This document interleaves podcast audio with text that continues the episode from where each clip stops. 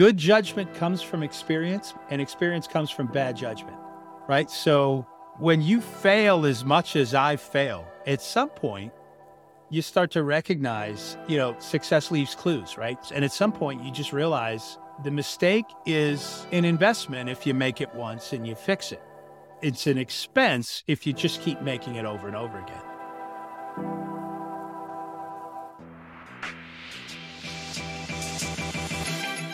Less stress, more time, more money. Welcome to the Cash Flow Contractor. Interview.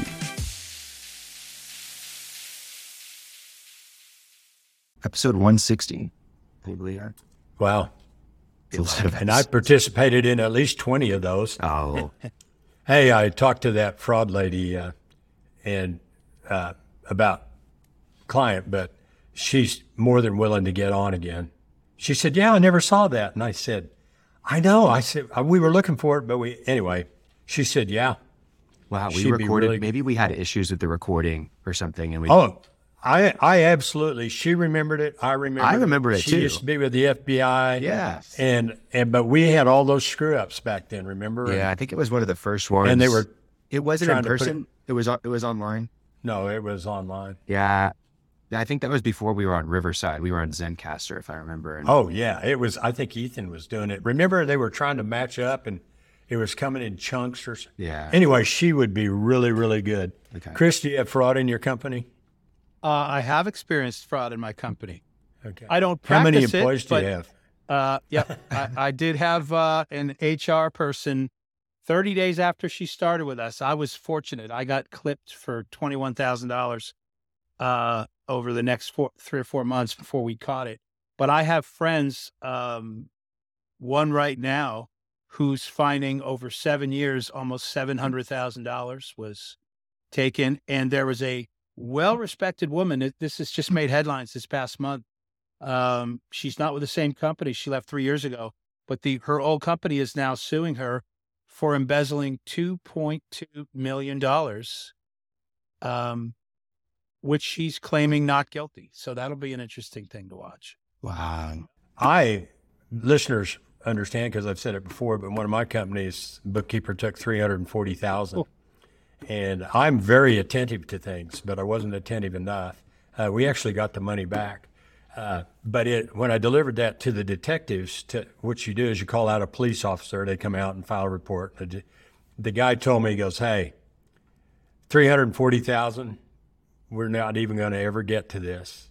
He said, if you want this prosecuted, you have to lay out the debits and the credits and the timeline with no doubt, and we'll pursue it. And so I did.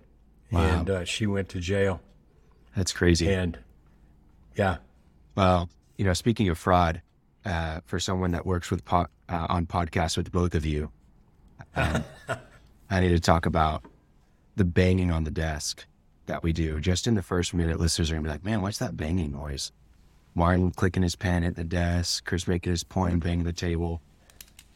I once get, I, I get to, once I I, get, get to throw you guys into the once bus. I get the Tomahawks going, you know, look out. You know, there may be debris flying around, Khalil. You know, Oh man, this is exciting. I, I'm glad to have both of you on. Uh, always enjoy talking to to each of you, but it's unique that we get both of you in the room. And the first time that you guys get to meet in person, I have a feeling Chris knows a lot more about Martin than Martin knows about Chris. Because Chris, you've listened to us for a while now, absolutely. uh, even like pre-pandemic, I think. So Yeah, big big fan, and I'll, I'll tell you. Uh, hopefully, as we get into our discussion, I'll I'll, I'll share why. I mean, I I would I knew we were going to be rebuilding from, you know, from from ashes, and uh, I just found it very comforting. Not just the topics, the cadence and the style. I- mean, I agreed with everything you were talking about, but um, as somebody that was coming back as a business owner, and I was much more focused as an owner working on the company not an employee working in the company. So everything I was hearing resonated as the guy that was leading the rebuilding. And so super grateful, guys, seriously, for all the yeah, information. shared. I can only Well, imagine the glad to hear that. audiences. Yeah.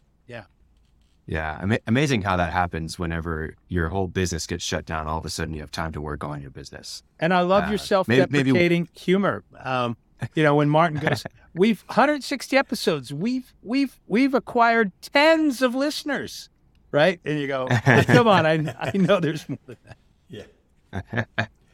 you know something that you said just there. You know, coming back and working on the business and into business. I'm not going to put words in your mouth, but I'm sure that you've known that forever. Yes. That you, people should work on and not in, Absolutely. but you get pulled away. My dad, my father, uh, had a quote he used all the time from Robert Frost, who was walking down a street in New York City after a party with a woman named Elizabeth Peabody. She was a Manhattan socialite. And she walked into a tree and knocked her over backwards. And he knelt down beside her and said, Elizabeth, didn't you see the tree? And she said, Yes, Robert, I saw it, but I didn't realize it. Mm. Right? The point being, you knew that all this something there's that old Chinese saying, when the student is ready, the teacher appears. Well, the teacher's always been there. You just didn't realize it. But then something like pandemic comes along and says, hey, pay attention. Realize this, buddy. And so, anyway. Well, and I think some of the things. came to mind. I think some of the things that we're going to talk about today will probably resonate with contractors because, you know, you, you are a contractor in a sense. We'll get to that, Absolutely. Chris. But it's very different uh, as far as what the pandemic was like for a lot of our listeners business really ramped up. But I've had more calls in the last couple months from contractors about things slowing down and not feeling as scheduled out for three, four, six months in advance, um, and maybe ready to get started doing some more marketing and stuff like that. And so you're kind of on the opposite side of that, where you're getting inundated with calls now because you had that slowdown. So I think it'll be interesting to hear some of the things that you did during that downtime and what some of our listeners might be able to do if things do slow down for them as people start to go on vacations and use that dis- disposable income on other things, uh, that home improvement projects or whatever it is. So um, it, it should be interesting to hear some of those strategies. And that's one of the main things I want to get to. But at first, I want to talk about your business as a whole and maybe giving our audience of contractors who are used to working on, you know, a physical location that's going to be there for decades, hopefully, uh, centuries maybe, and give them a little taste of what it's like to work on something that is there for a week at most. Because uh, that's really what your business is like. You build something temporarily, right? Absolutely. Um, first of all, and, and, again, I want thank you guys for uh, inviting me to join this. Um, love the show. Loved it. Love this discussion. So, you know, in, in a few words, my my company, my parent company, which is called Trade Show Supply, we design and build exhibits and, and all the things that go in it the furniture, the AV, um, the graphic messaging. We design and build those for trade shows, corporate events, and other business events. So, to Khalil, to your point, usually that's for a temporary environment. We do find ourselves doing uh, a little bit of work in the permanent installation, museums, corporate lobby stuff, but for the most part, um, we build portable branch offices uh, that are going to be up for two to five days at a at a national trade show or a sales meeting or a business conference.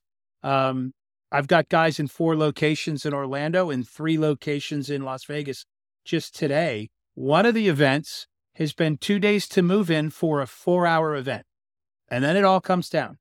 So, um, but this is a, a big brand company that is bringing in all their salespeople. They had just made a sizable acquisition of another competitor, and so they they want to they want to do a show and tell for those people at a at a one day conference. So um, this is really one of the things we learned in pandemic was uh, a lot of opportunity for us.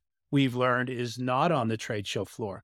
Khalil, I think you and I talked about this in June of 2020 um, Major League Soccer was r- sort of relaunching. And so they came to us and said, We're going to take over a couple of Disney hotels, 10 teams. We need 10 training rooms inside the hotel. Uh, we need 14 media rooms. Um, and by the way, you're the only guy in town that has 850 portable walls. Um, they walked into my office, the agency, on a Tuesday and the setup started on Monday. So wow, wow. Um, and anyway, that was the it, bubble esque, like the right, NBA that had was their when bubble. The bubble and you remember Florida. the NBA, LeBron James, all that. Right, we, yeah. we did some stuff for the NBA, but um, So, you know, earlier at the at the break, um, Martin was asking me, you know, what what are the kinds of things you did during the pandemic? We were looking for a pivot. Our industry, you know, everybody was running to creating acrylic PPP protective um, d- uh, components Shields. for restaurants and banks, and uh, we had a couple of bids over for the, the, the hockey rink over in for the Tampa Bay Lightning. Um, other people were that that make fabric graphics were making masks. Um, uh, we we got a ton of calls from the hospitals for temporary, uh, you know, medical and COVID check-in rooms and screening rooms, and you know, in the end, none of it was right for us. But um, I think I forget where the where the, the expression came from, but they say even a drowning man will grab the blade of a sword to try and save himself. We saw a lot of companies on our industry just rushing to do whatever. And uh, Yeah. we never really did find a good fit other than things like the occasional uh, Major League Soccer event and that kind of thing. So, Yeah. um, so anyway, Well, that's what we that- do. We're now, good news is we're now back and active. I like Yeah. to say we're back and busy, although we're not clean and pretty. Uh, we still have all those disruptions, but designing and building trade show exhibits and all the services that go with that the project managing, the build work, the transportation services to and from the event venue. We have a division that does the labor, uh, what we call the installation and dismantle service, setting it up and taking it down.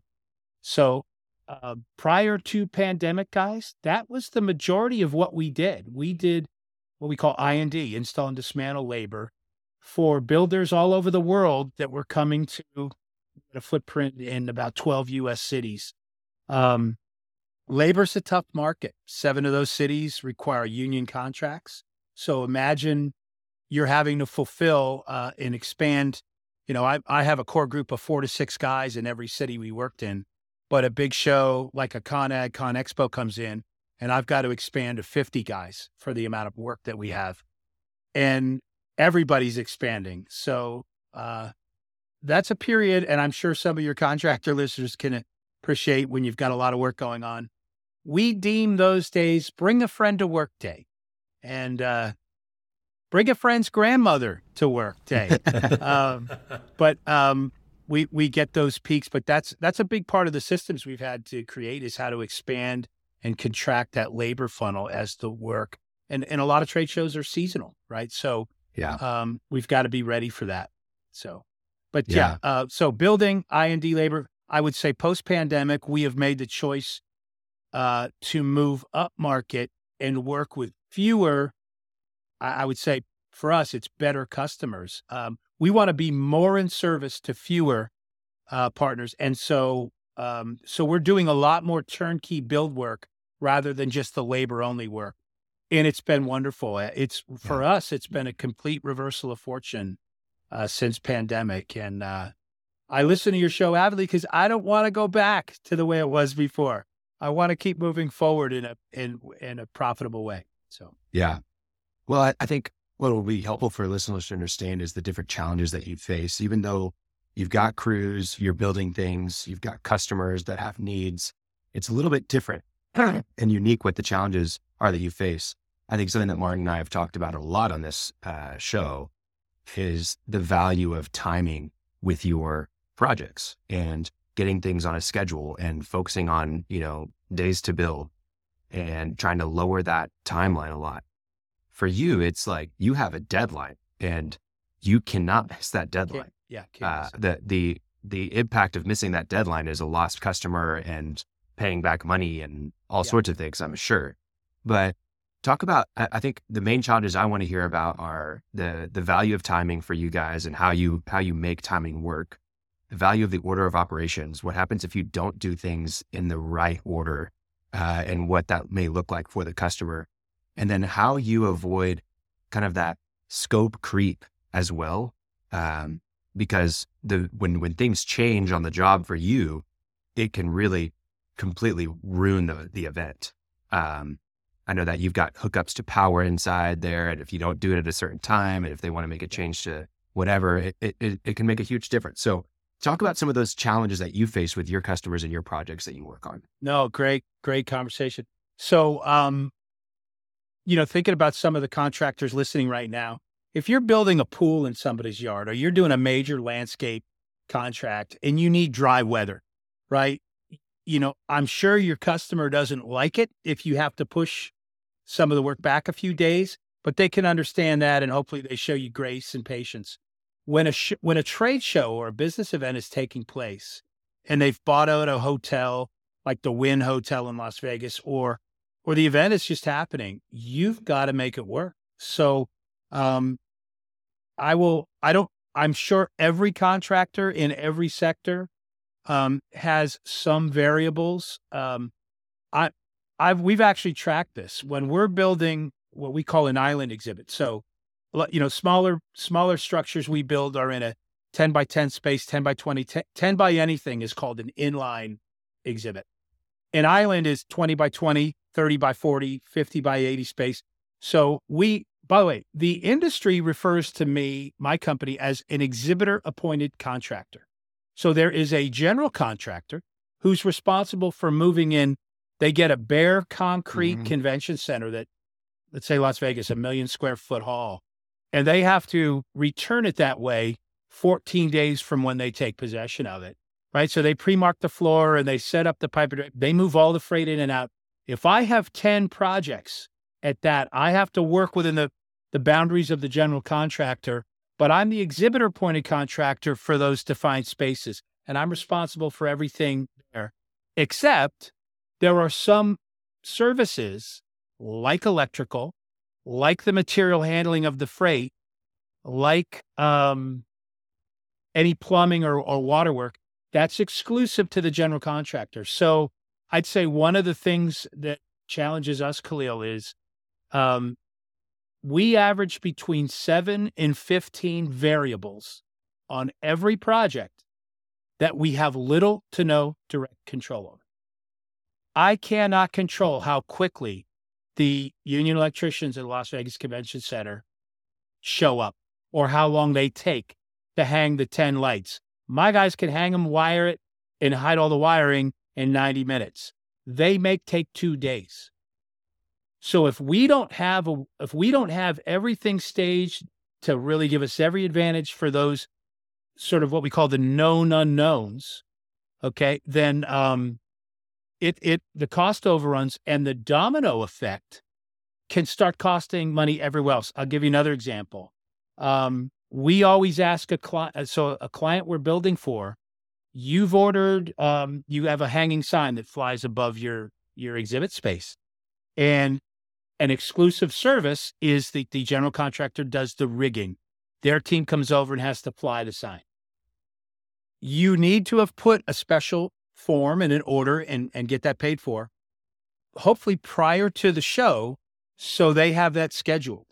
If you wait and don't send that order in until we show up on day one of a four day move in, you get in line, you find out you are number 137 in line.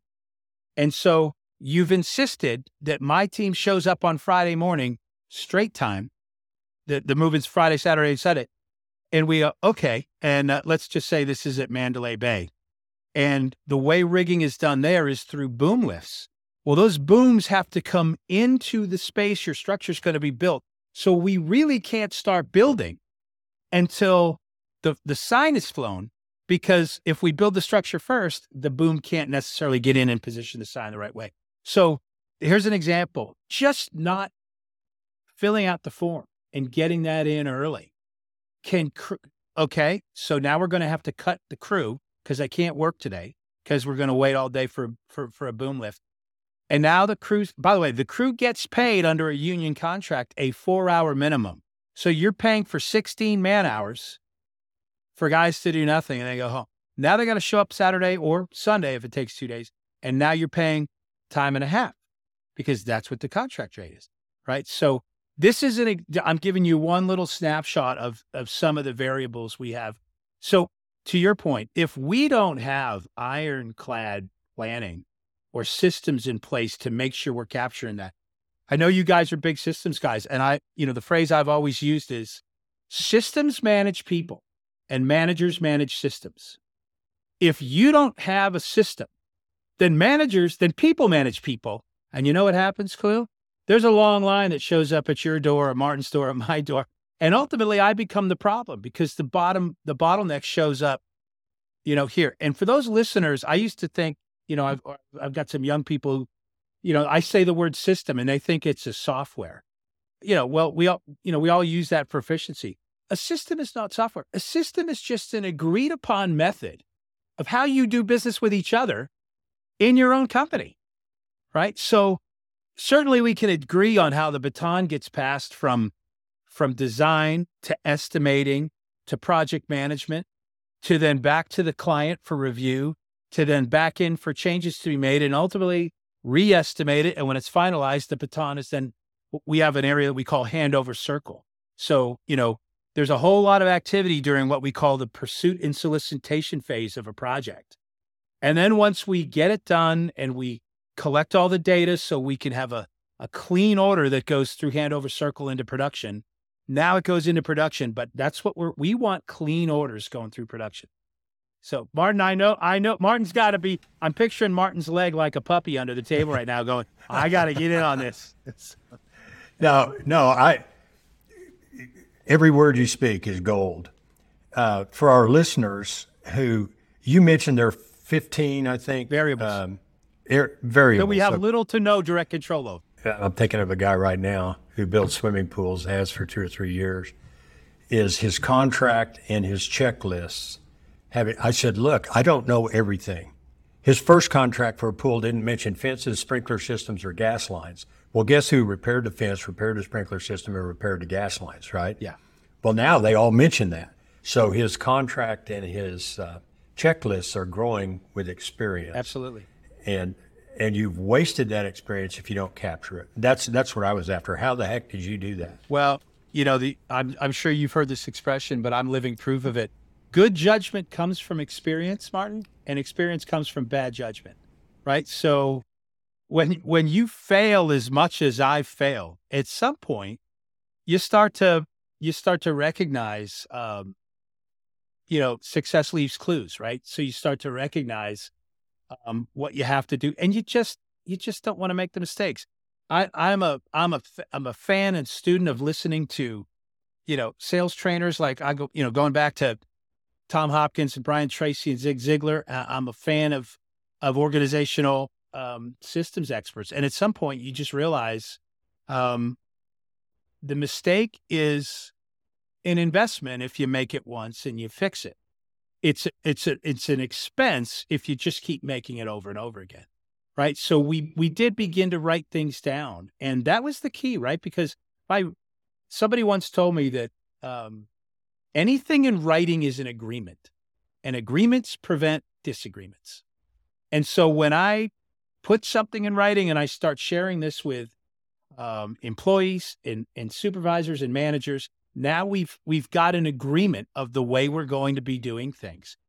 And um, you know i i now that i'm out and i do some speaking in our industry as a, as a incoming association president and i talk to a lot of young people who are starting in this industry. So if you if you build five exhibits a month or a quarter um, you know if you know you're like the farmers insurance guy. You know a thing or two because you've, you've seen a thing or two but right. when you build 55 projects a month in the same cities, experiencing the same variables, you really start to zero in and and know where to make your investment um, in pre-planning. Because so I've just accepted, Martin, that the type of business I am, right? So I'm I'm in the fulfillment business for others.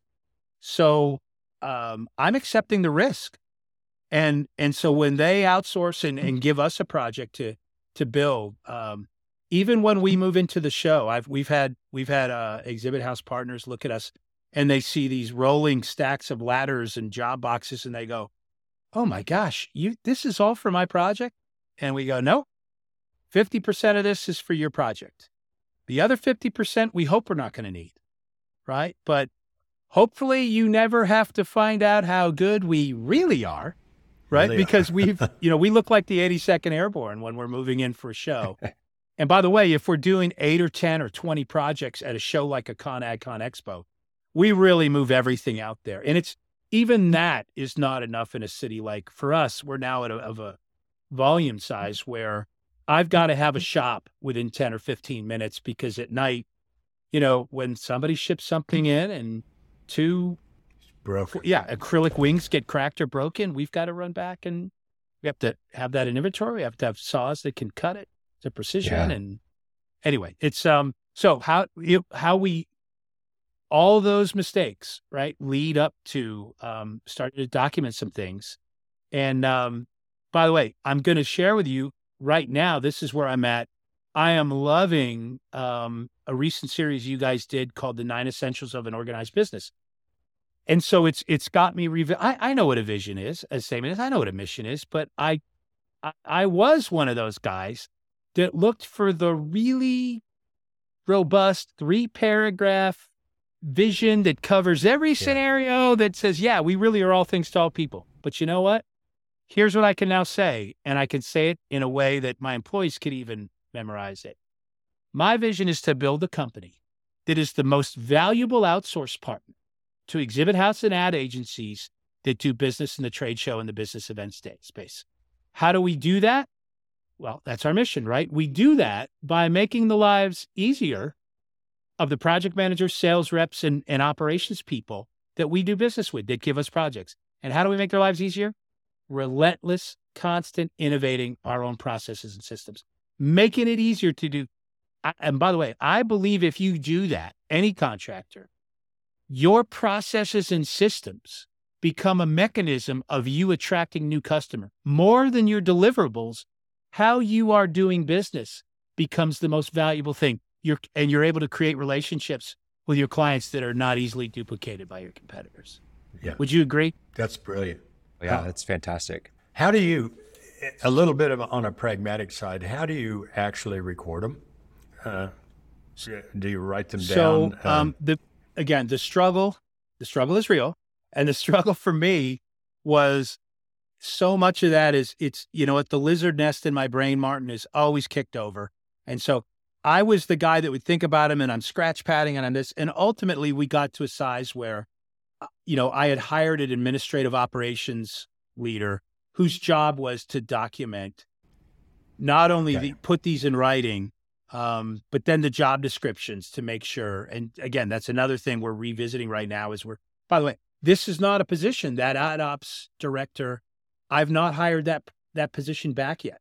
I'm only at about seventy percent of the headcount of where we were, which is probably one of the reasons we're wildly pros- profitable. I have better people, but there's gaps everywhere in my my dedicated marketing. Khalil hears me Khalil hears me wax poetic about this regularly. Um, It's an important position, and um, you know we're sort of using some freelancers right now until we're at a point where the critical operations positions are hired. I, I but hear me now. You can't ignore the need to do these things, but I'm feeling every day that I don't have that um, person, Enough. and and because the more. systems have changed, Martin. Right?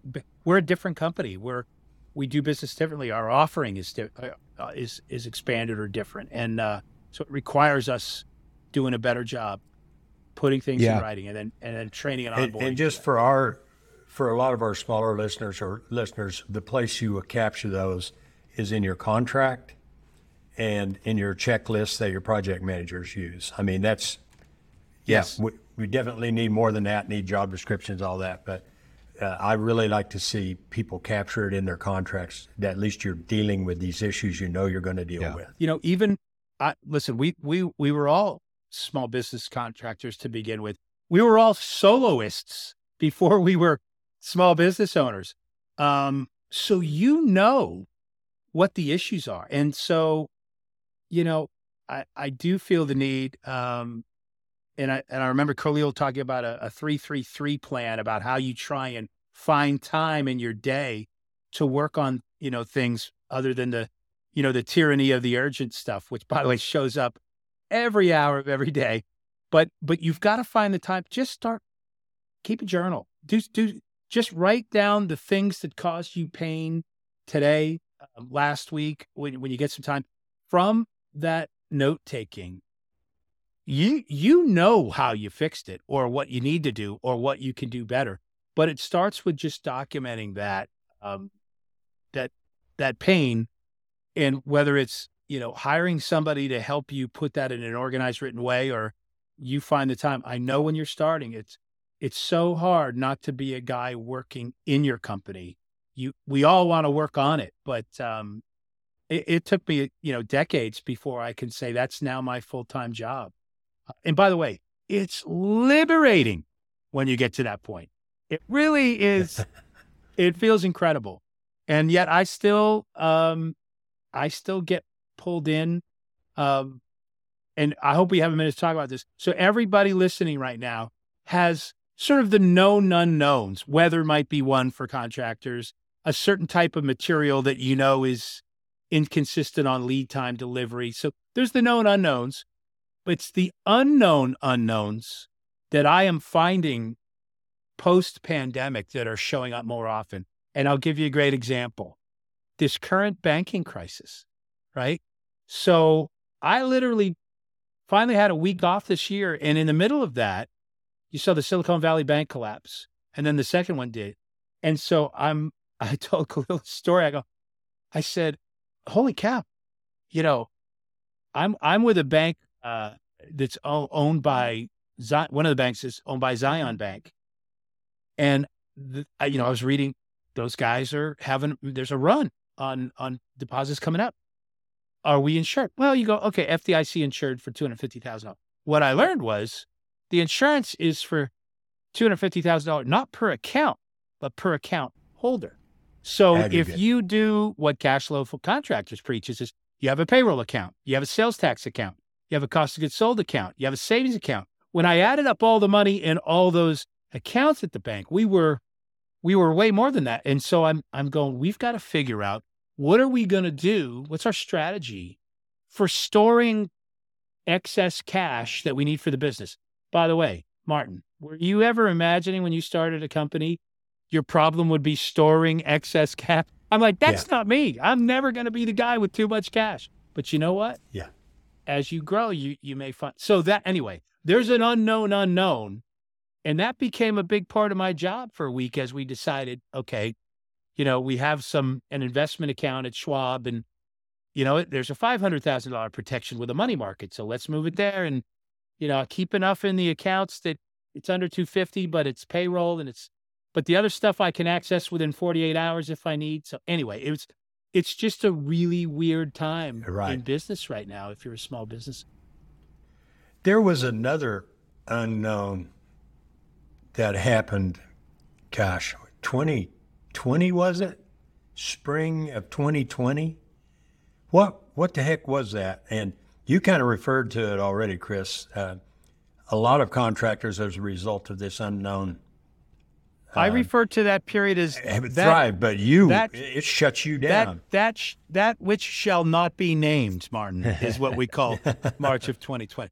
Yeah, if would would any of us ever have imagined I mean, it's a science fiction movie, a global pandemic that literally shut down an industry. One of the things my industry, and I always took pride in, is I don't think any industry is recession proof, but we always said the trade show industry was recession resistant because with 13,000 shows in every kind of horizontal and vertical market you can imagine, if finance was down, manufacturing was up. If healthcare was was down, then um, consumer goods shows were raging. What, what, whatever the case was, I never dreamed crowds would be outlawed.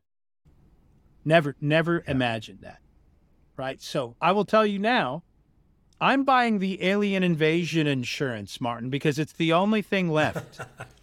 is is the Will Smith, you know, Independence Day scenario, right? Yeah. And so I was reminded by somebody the other day. Oh no, there's films of UFOs. That's already happening. So probably can't get the insurance for that. Tell us a little bit about you. You've referenced and, and alluded to it, uh, just your business before the pandemic, and you said you were yeah. all things to all people. Kind of, uh, just to describe a little bit of what the the operation looked like, how big you were, how many projects you were running, uh, what sure. profit margins were like, all that kind of stuff. So, um, before pre-pandemic, we were um, or BC before COVID. Um, and AD is after discovery of a new of a new business model. Um, so in 2018, as an example, we did business with 381 customers that year.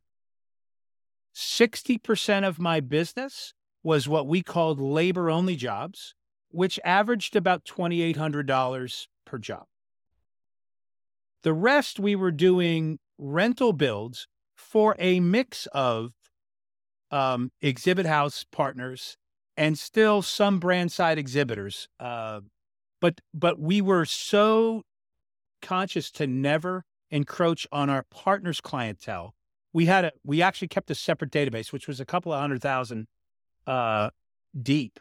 And if was so, if we ever did an I&D labor job for a company for, you know, Flex Systems, um, if Flex Systems ever called us directly, we would say, you know, back away. We we can't work with you, even if that partner never worked for Flex Systems anymore. We just it's just what we did to feel like we weren't betraying our customers. So what we found was the end user exhibitors that were finding us were the downstream customers, the orphaned exhibitors that didn't have any professional help with their trade show exhibit program.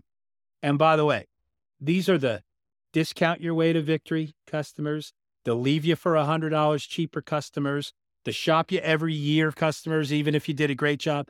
It was miserable. But we were chasing revenue for the sake of revenue because we thought revenue was the answer to Shangri-La, to, to getting to where we wanted to be. So that revenue monkey would, would climb as high up in the tree and we would keep climbing and building infrastructure, ladders, steps, this to try and keep up with them. And so fixed costs were going up. By the way, I'm teeing up for my wonderful experience in the death spiral, guys, because that was a, that was a really interesting time. But um, so my point is, my brother Dan and I, who's an executive with my company, we went around the country into all the major markets where we had partners. And the Griffin brothers came in and we brought in Panera catered breakfast and we brought in catered lunches. And we said, here's who we are moving forward and here's who we're not. And I remember in one, we were in the in the Philly area, Philadelphia, and we were we walked in and we were with 10 project managers and account managers having our Panera breakfast. And we were saying this to this company. We said, just so you know, guys, we no longer are going to be doing this. This is what our focus is going to be. And the head of project management, in the middle of a bite of a blueberry muffin, she goes, Are are you breaking up with us? Are these mm-hmm. breakup muffins? And we said, We're not breaking up, but we're just clarifying. And so here's my point. From 381 customers, the next year, we dropped to 171 customers we did business with. Cut them in half more than half. Our, our revenue grew in 2019 15%. No big deal. Everybody grew in 2019. Our profits, our earnings climbed 400%. Martin, last year in 2022, we were we were the most profitable we've ever been. We did we did business with 45 customers. And I'm not saying shrink your way to success, guys, but you know what the change was?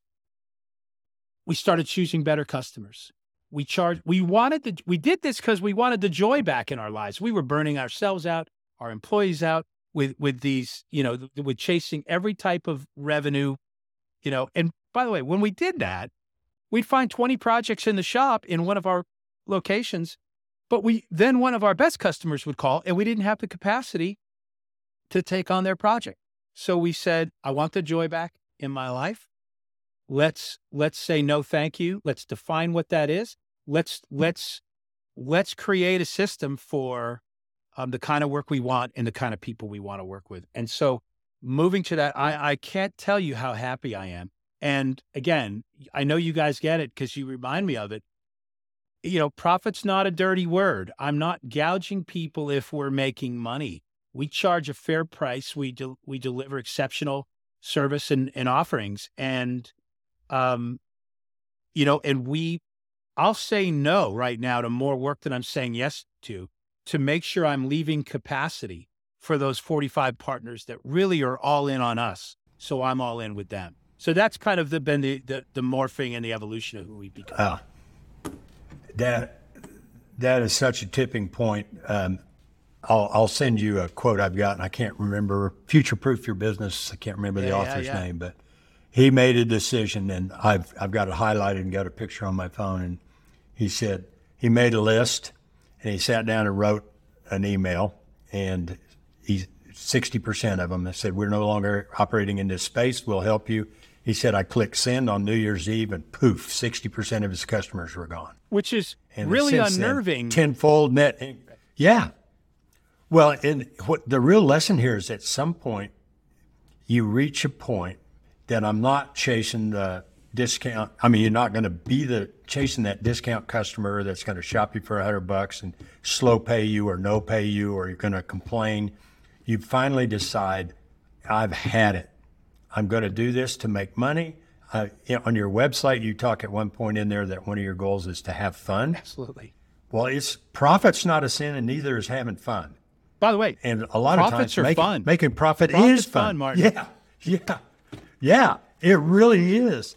Uh, all the stress, lots of clients and past and present, that just this weight on your shoulders. If you're highly profitable, the same weight doesn't weigh anything. yeah, that's true. I mean, but you can also afford solutions, you know, bring in the right people, things like that. But that's gold. Yeah. That- matter of fact, we should make just an episode out of those words and air that separately, Khalil, just so everybody hears that. Yeah, absolutely. No, it'll be a great clip. I think something else that I want to mention that you've we've talked about, uh, Chris, separately from here, um, is payroll creep, and I think it's a big thing that is, you know, people are susceptible susceptible to whenever they are growing, whenever they're experiencing really profitable uh, seasons, whenever there's a huge demand for their their product or their service, and I think that there's probably a lot of contractors out there that for the past couple of years have really experienced a lot of growth in their company and they've had to hire and even hire people at higher uh, price points than they typically were used to because of the, the way the labor market looked. And now things are slowing down a little bit. And I know people are probably feeling that payroll creep a little bit more.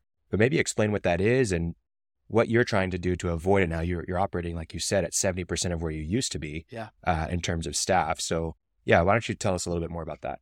Well, so that keeps me awake at night right now is payroll creep. Making payroll used to keep me awake at night. And so I'm not sweating that. I'm not sweating that as much as is um is I worry about not applying the discipline of what we've learned um really through through through you know the revenue chase revenue at all cost days and and the ad infrastructure and really ending up in the death spiral. And just again, just for a reminder for any of the listeners, um, if there's any of my listeners that hear this, by the way, guys, just so you know, Martin, I'm so influential, I can bring you tens and tens more uh, listeners. Uh, With your podcast, with my- yeah, which will my- be in my- the show notes. but yeah. really, for, just as a reminder, for the death spiral is when you when you're you're run you're managing your company where you must get new deposits for tomorrow's projects in now to finish paying for jobs you're doing this month or even cleaning up jobs from last month. So you really don't get to so that that begins a process where you're using tomorrow's money to pay for yesterday's jobs and there's no happy ending if that happens. If you guys haven't heard the the CFC, the cash flow contractor episode on that, run to that one if if that's you because I told Chris news is you before can- the episode that for every time he mentioned something about a previous CFC episode, I'd give him hundred dollars, and his oh. his bill is really isn't- running up. Right isn't now. there supposed to be a- Yeah. an animated dollar sign that comes up every Yeah, time I get cha-ching. one of those that you yeah. Will, will you take a check, a written check? Oh, you're the you're one of those guys. You're what we call I'm one of those you're, guys. You're what we call no thank you business. I think we need to make this as, as Khalil would say, a necessary ending. a necessary So- ending. Exactly. There No, we what we'll go. do is we'll we'll we'll get next month's ad sponsors to pay for this month's episode Out- with you. Outstanding. Yeah. Well, to, but to answer your point about payroll creep, um, so right now I'm trending what my revenue was in 2018. Actually, we're we're better than that at the six month mark this year, um, and I'm doing that with 21 full time employees back when it was 31 full time employees last time. And I'm not saying I need the other 10. We're working like hell, Martin, to figure out a model that does, I have better people. So, and, and they're pro, and I think they're getting paid more. Some of that is market conditions. Some is it because they've got a higher, higher skill set as critical thinkers. So I don't know if my total payroll is a third less. It's, it's, well, I know it's not a third less, but, um, what I love is from where we're applying what we learned in the death spiral days because we challenge each other. My my leadership team challenges each other. Um, and a leadership team is a fancy word for saying these are the people that you lean on in your company to help you make important. Do we really need that? Do we need another project manager or do we need a production manager?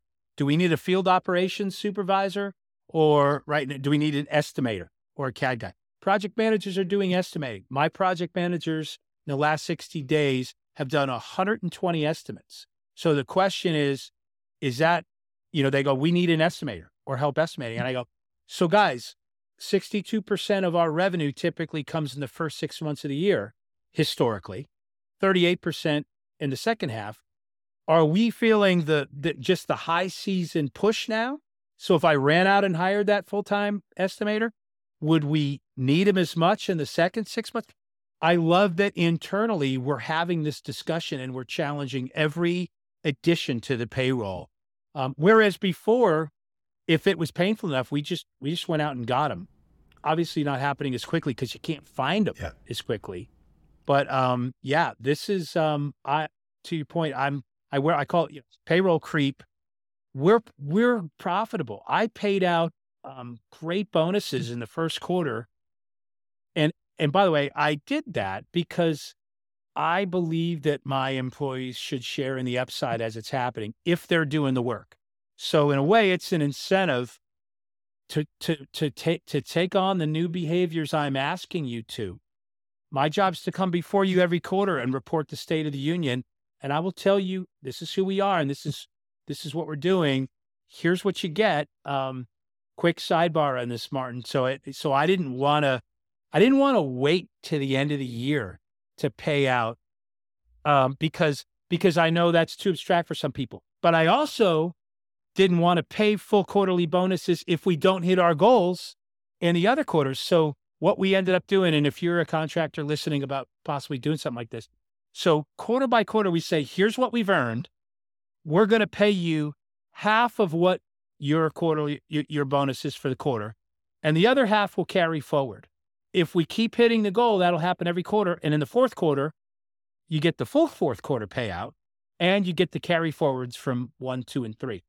If we underperform, you're still going to get something, but the company's not in a position where there's, you know, there's a, a pressure to claw back. You can't claw right. back once you pay. So I don't, I'd love your opinion on whether that's a good idea or a bad idea, but. Oh no, I think it's a, a brilliant idea. The the connection, the prompt connection between reward, effort, and reward is critical. Yes. And the other thing, you didn't say it, but I know it's true, is that they see that their effort, not you use the word abstract, not some abstract effort, their effort resulted in this benefit. Um, the claw, yeah, you can't claw back. I think that's brilliant. There are certain ways that uh, people give golden handcuffs, like yep. you get your bonus three three months later, or I guess it'd be three quarters in your case, yep. you know. And so you get to look at it and make sure it's real, but they have an idea. I think it, I think it's brilliant. And by the way, I, again, practicing what Khalil's preaching to me all the time. Still got to have competitive compensation, right, on salary or hourly wage. Still got to have you know benefits. You've got to make sure that there a person can maintain or exceed a, improve a quality of life thing. So so I'm conscious that we've added a a, a, a tier one healthcare program in January. We we have never had, but finally have activated a retirement plan product, which for us was a simple IRA. That was the recommendation we got. And so, um, but because we rolled out a profit sharing plan, uh, we we have um, we said there's a cap on.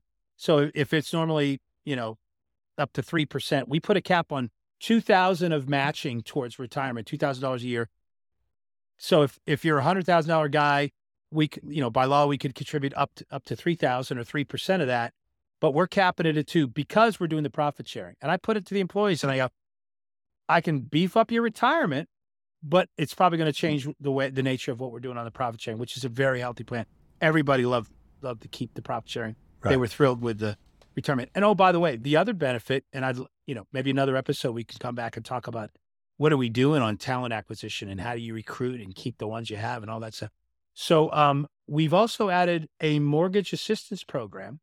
Which, by the way, if you're an owner and you're listening, this costs me nothing. But we have a friend who's a top mortgage broker. Um, it's a it's a great company, and they said we we as a mortgage company, if you have any employees that want to buy a home or refi, we will contribute fifty five hundred dollars to the closing cost. Doesn't cost the company anything.